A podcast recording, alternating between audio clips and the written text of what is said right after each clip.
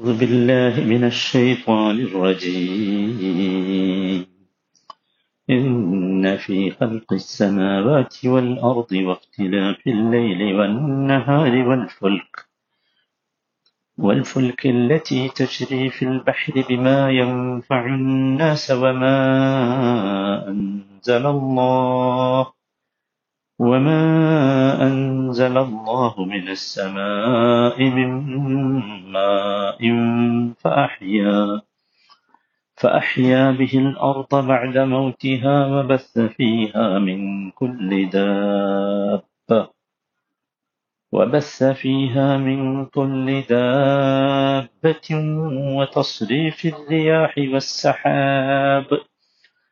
والسحاب المسخر بين السماء والأرض لآيات لآيات لقوم يعقلون നൂറ്റി അറുപത്തിനാലാമത്തെ വചനം ഇരുപത്തി എട്ടാമത്തെ ദിവസമാണ് ഇന്ന് എന്നാണ് എൻ്റെ ഓർമ്മ ഈ വചനം നമ്മൾ കേൾക്കുന്നത് ഇന്ന ഫീ ഖൽഖിസ് സമാവാതി വൽ അർദി ആകാശഭൂമികളുടെ സൃഷ്ടിപ്പിലും വഖ്തിലാഫിൽ ലൈലി വൻ നഹാർ രാപ്പകലുകളുടെ അറ്റത്തിലും والفلك التي تجري في البحر بما ينفع الناس മനുഷ്യർക്ക് ഉപകാരമുള്ള വസ്തുക്കളുമായി കടലിലൂടെ സഞ്ചരിക്കുന്ന കപ്പലിലും വമാ അൻസല അല്ലാഹു മിനസ് സമാഇ മിമ്മാ ആകാശത്തുനിന്ന് അള്ളാഹു മഴ ചൊരിഞ്ഞു തന്നിട്ട് فأحيا به الأرض بعد موتها നിർജീവാവസ്ഥയ്ക്ക് ശേഷം ഭൂമിക്കത് മുഖേന ജീവൻ നൽകിയതിലും وبث فيها من كل دابة ഭൂമിയിൽ എല്ലാത്തരം ജന്തുവർഗങ്ങളെയും വ്യാപിപ്പിച്ചതിലും وتصريف الرياح കാറ്റുകളുടെ ഗതിക്രമത്തിലും والسحاب المسخر بين السماء والأرض ആകാശഭൂമികൾക്കിടയിലൂടെ നിയന്ത്രിച്ച് നയിക്കപ്പെടുന്ന മേഘത്തിലും ചിന്തിക്കുന്ന ജനങ്ങൾക്ക് പല ദൃഷ്ടാന്തങ്ങളുണ്ട്. ഈ വചനത്തിലെ എല്ലാ ആയത്തുകളെ കുറിച്ചും നാം മനസ്സിലാക്കി. ഇനി അവസാനത്തെ ആയത്ത് ദൃഷ്ടാന്തം. വസ്സഹാബിൽ മുസഹരി ബൈന സമാഇ വൽ അർദ്. ആകാശഭൂമികൾക്കിടയിലൂടെ നിയന്ത്രിച്ച് നയിക്കപ്പെടുന്ന മേഘം. കാറ്റിനെ കുറിച്ചാണ് നമ്മൾ പറഞ്ഞു വെച്ചത്. ഇനി പറയുന്നത് മേഘത്തെക്കുറിച്ചാണ്. അപ്പൊ കാറ്റിനെ കുറിച്ച് പറഞ്ഞ ഉടനെ കാറ്റിന്റെ സഹായത്തോടെ ഭൂമിക്ക് സേവനം ചെയ്യുന്ന മേഘത്തെക്കുറിച്ച് പറയുകയാണ്. നമുക്കെല്ലാവർക്കും അറിയാം ഈ മേഘങ്ങൾ കാറ്റിനാൽ ചലിപ്പിക്കപ്പെടുന്നതാണ്. മലകൾ അവയെ തടഞ്ഞു നിർത്തി ആ തണുപ്പിക്കുകയും എന്നിട്ടാണ് മഴ വർഷിക്കുകയും ചെയ്യുന്നത്.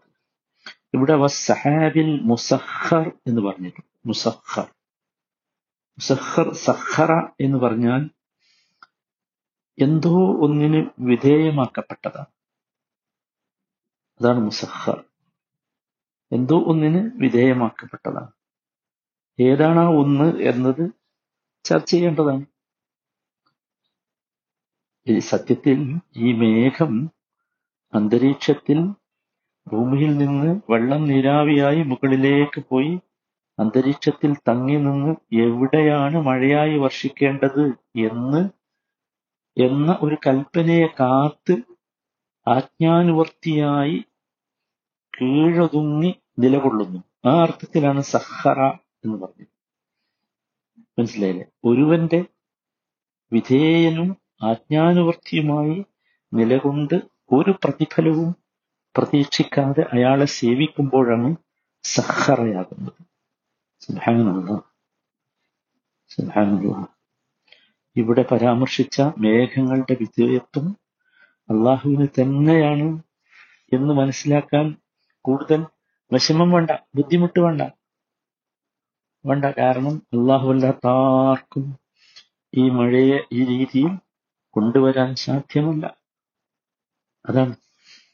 അപ്പൊ നോക്കൂ ഇത് സത്യത്തിൽ ഈ സഹാബ് എന്ന് പറയുന്നത് മേഘം എന്ന് പറയുന്നത് മഹാ അത്ഭുതമാണല്ലോ. നമുക്കെല്ലാവർക്കും അറിയാം മേഘത്തെക്കുറിച്ച് എന്താണ് മേഘം എന്നത്. മനുഷ്യന്റെ കാഴ്ചക്ക് ഗോചരമായ ഖനീഭവിച്ച നീരാവിയോ അല്ലെങ്കിൽ മഞ്ഞുപരലുകളോ ഒക്കെ അടങ്ങിയ വായുപിണ്ഡങ്ങളെയാണ് ശാസ്ത്രം മേഘങ്ങൾ എന്ന് വിളിക്കുന്നത്. മേഘങ്ങളെക്കുറിച്ച് പഠിക്കാൻ ശാസ്ത്രശാഖയുണ്ട്. Nephrology sorry nephology nephology is the study of clouds and cloud formation എന്ന് പറയുന്നുണ്ട്. നെഫോളജിയെ കുറിച്ച് സമുദ്രോപരിതലത്തിൽ നിരന്തരമായി അടിച്ചു വീശുന്ന കാറ്റിന്റെ ഫലമായി അതിസൂക്ഷ്മമായ ജലകണങ്ങൾ അന്തരീക്ഷത്തിലേക്ക് ഉയരുന്നു. പൊടിപടലങ്ങളും ഉപ്പിന്റെ അംശവും വായുവും അടങ്ങിയ ചെറു കുമിളകൾ കാറ്റിന്റെ സഹായത്തോടെയാണ് അന്തരീക്ഷത്തിലേക്ക് എത്തുന്നത്. എന്നിട്ട് ഒരു ജലകണിയായി പ്രവർത്തിക്കുന്ന ഇവ ചുറ്റുമുള്ള ജലാംശം വലിച്ചെടുക്കുകയും അങ്ങനെ ഖനം കൂടുകയും ചെയ്യുന്നു ഇതിന്റെ ഖനത്തെക്കുറിച്ച് പറയുന്നുണ്ട്. സീറോ പോയിന്റ് സീറോ വൺ മുതൽ സീറോ പോയിന്റ് സീറോ ഫോർ വരെ ആയിരിക്കും അതിന്റെ അന്തരീക്ഷത്തിൽ ഉയരം കൂടുന്തോറും കിലോമീറ്ററിന് അഞ്ച് മുതൽ ആറ് വരെ എന്ന തോതിൽ താപം കുറയുന്നു. ശക്തമായ കാറ്റിന്റെ ഫലമായി ഉയർന്നു പോകുന്ന ഈ ചെറു കണങ്ങൾ മറ്റു കണങ്ങളുമായി പരസ്പരം കൂടിച്ചേരുകയും അവ വലിയ കണങ്ങളായി തീരുകയും ചെയ്യുന്നു. അന്തരീക്ഷത്തിലെ ഉയർന്ന സ്ഥലങ്ങളിൽ വെച്ച് ഇവ ഐസ് പരലുകളാകുന്നു വീണ്ടും പരസ്പരം കൂടിച്ചേരുകയും വലിയ മേഘകണങ്ങളായി തീരുകയും ചെയ്യും. സുബാനുള്ള അങ്ങനെ ഇതിന്റെ വലുപ്പം സീറോ പോയിന്റ് സീറോ ഫൈവ് മുതൽ സീറോ പോയിന്റ് സീറോ സിക്സ് ആവുന്നതോടെ ഭൂഗുരുത്വാകർഷണത്തിന് വിധേയമായി ഐസായോ വെള്ളമായോ ഒക്കെ ഭൂമിയിലേക്ക് പതിക്കും.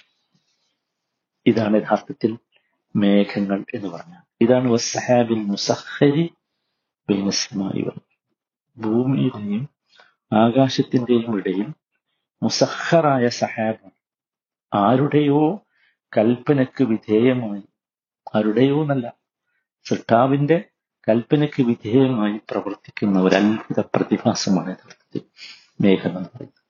ഇതിന്റെ രൂപീകരണത്തിൽ നോക്കൂ അന്തരീക്ഷത്തിലെ പല ഘടകങ്ങളും ഈ മേഘത്തിന്റെ രൂപീകരണത്തിൽ പങ്കുവഹിക്കുന്നുണ്ട്. ഇതിൽ ഒന്നാമത്തേത് സൂര്യനാണ്. എല്ലാവർക്കും അറിയാം സമുദ്രജലവും അതുപോലെയുള്ള ജലാശയങ്ങളിലെ ജലവുമെല്ലാം നീരാവിയായി അന്തരീക്ഷത്തിലേക്ക് ഉയർന്നത് സൂര്യന്റെ താപം കൊണ്ടാണ്. അതുപോലെ തന്നെ ഒരു സൗരക്കാറ്റിനെ കുറിച്ച് പറയുന്നുണ്ട്. ഈ സൗരക്കാറ്റിനെ തുടർന്ന് വികിരണം ചെയ്യപ്പെടുന്ന വിദ്യുൽ കണങ്ങൾ മേഘങ്ങളിലെ വ്യത്യസ്ത ചാർജുകളുള്ള പോസിറ്റീവ് നെഗറ്റീവ് കണങ്ങളെ കൂട്ടിയിണക്കാൻ സഹായിക്കും. ഇപ്പൊ സൂര്യനാണ് ഒന്നാമത്തെ ഘടകം. രണ്ടാമത്തേത് കാറ്റാണ് കാറ്റിനെ കുറിച്ച് നമ്മൾ ഇന്നലെയും മിഞ്ഞാന്നും ക്ലാസ്സിൽ അതാണ് സമുദ്രോപരിതലത്തിൽ നിന്ന് ജലഗണങ്ങളെ അന്തരീ അന്തരീക്ഷത്തിലേക്ക് ഉയർത്തുന്നത് കാറ്റുകളാണ്. അന്തരീക്ഷത്തിലെ ഉന്നത തലങ്ങളിൽ അടിച്ചു വീശുന്ന ശക്തമായ കാറ്റുകളുടെ വേഗത മണു മണിക്കൂറിൽ അഞ്ഞൂറ്റി തൊണ്ണൂറ് കിലോമീറ്റർ വരെ ഇവയാണ് മേഘഗണങ്ങളെ മേഘപാളികളും തുടർന്ന് കൂനകളുമെല്ലാം ആക്കുന്നത് കൂനകളായി തീർന്ന മേഘങ്ങൾക്കിടയിൽ കാറ്റ് വീശുന്നതോടെ അവ മേലോട്ടുയരുകയും തണുത്തുറയുകയും അങ്ങനെ മഴയായോ അലിപ്പഴമായോ ഒക്കെ ഭൂമിയിലേക്ക് പതിക്കുകയും ചെയ്യും ഇപ്പൊ രണ്ടാമത്തെ ഘടകം കാറ്റാണ്. മൂന്നാമത്തേത് മലകളാണ്. മലകൾ പർവതങ്ങൾ സമുദ്രോപരിതലത്തിൽ നിന്ന് അടിച്ചു വീശുന്ന നീരാവിയടങ്ങിയ കാറ്റിനെ തടഞ്ഞു നിർത്തുന്നു. അത് തടഞ്ഞു നിർത്തുകയും മേലോട്ടുയരാൻ സഹായിക്കുകയും മേലോട്ടുയരുന്ന നീരാവി ഘനീഭവിച്ച് മേഘങ്ങളായി മാറുകയും ചെയ്യും. ഇപ്പൊ നോക്കൂ നിങ്ങൾ. ഭൂമിയിൽ നിന്ന് തുടങ്ങി സൂര്യനിലൂടെ കാറ്റിലൂടെ മലകളിലൂടെ അങ്ങനെയാണ് മഴയാകുന്നത്. നേരത്തെ ഞാൻ പറഞ്ഞതുപോലെ ഇത് സീറോ പോയിന്റ് സീറോ ഫൈവ് മില്ലിമീറ്ററിൽ വലുപ്പമാകുമ്പോൾ അത് ജലമായോ അല്ലെങ്കിൽ മഞ്ഞായോ ഐസായോ ഒക്കെ ഭൂമിയിലേക്ക് വീഴുന്നു വരുന്നു. ഇതിനെയാണ് മഴ എന്ന് പറയുന്നത്.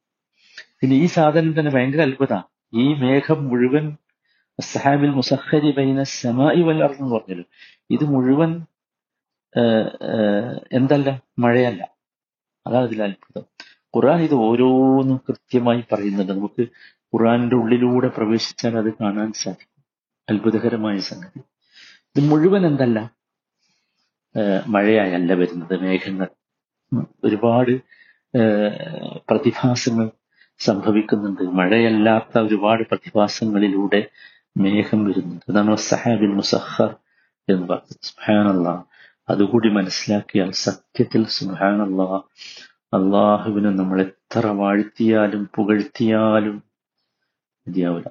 ഒരു മഴ മതി യഥാർത്ഥത്തിൽ നമുക്ക് തസ്ബീഹന് ഒറ്റ മഴ മതി. ഒരു മഴ.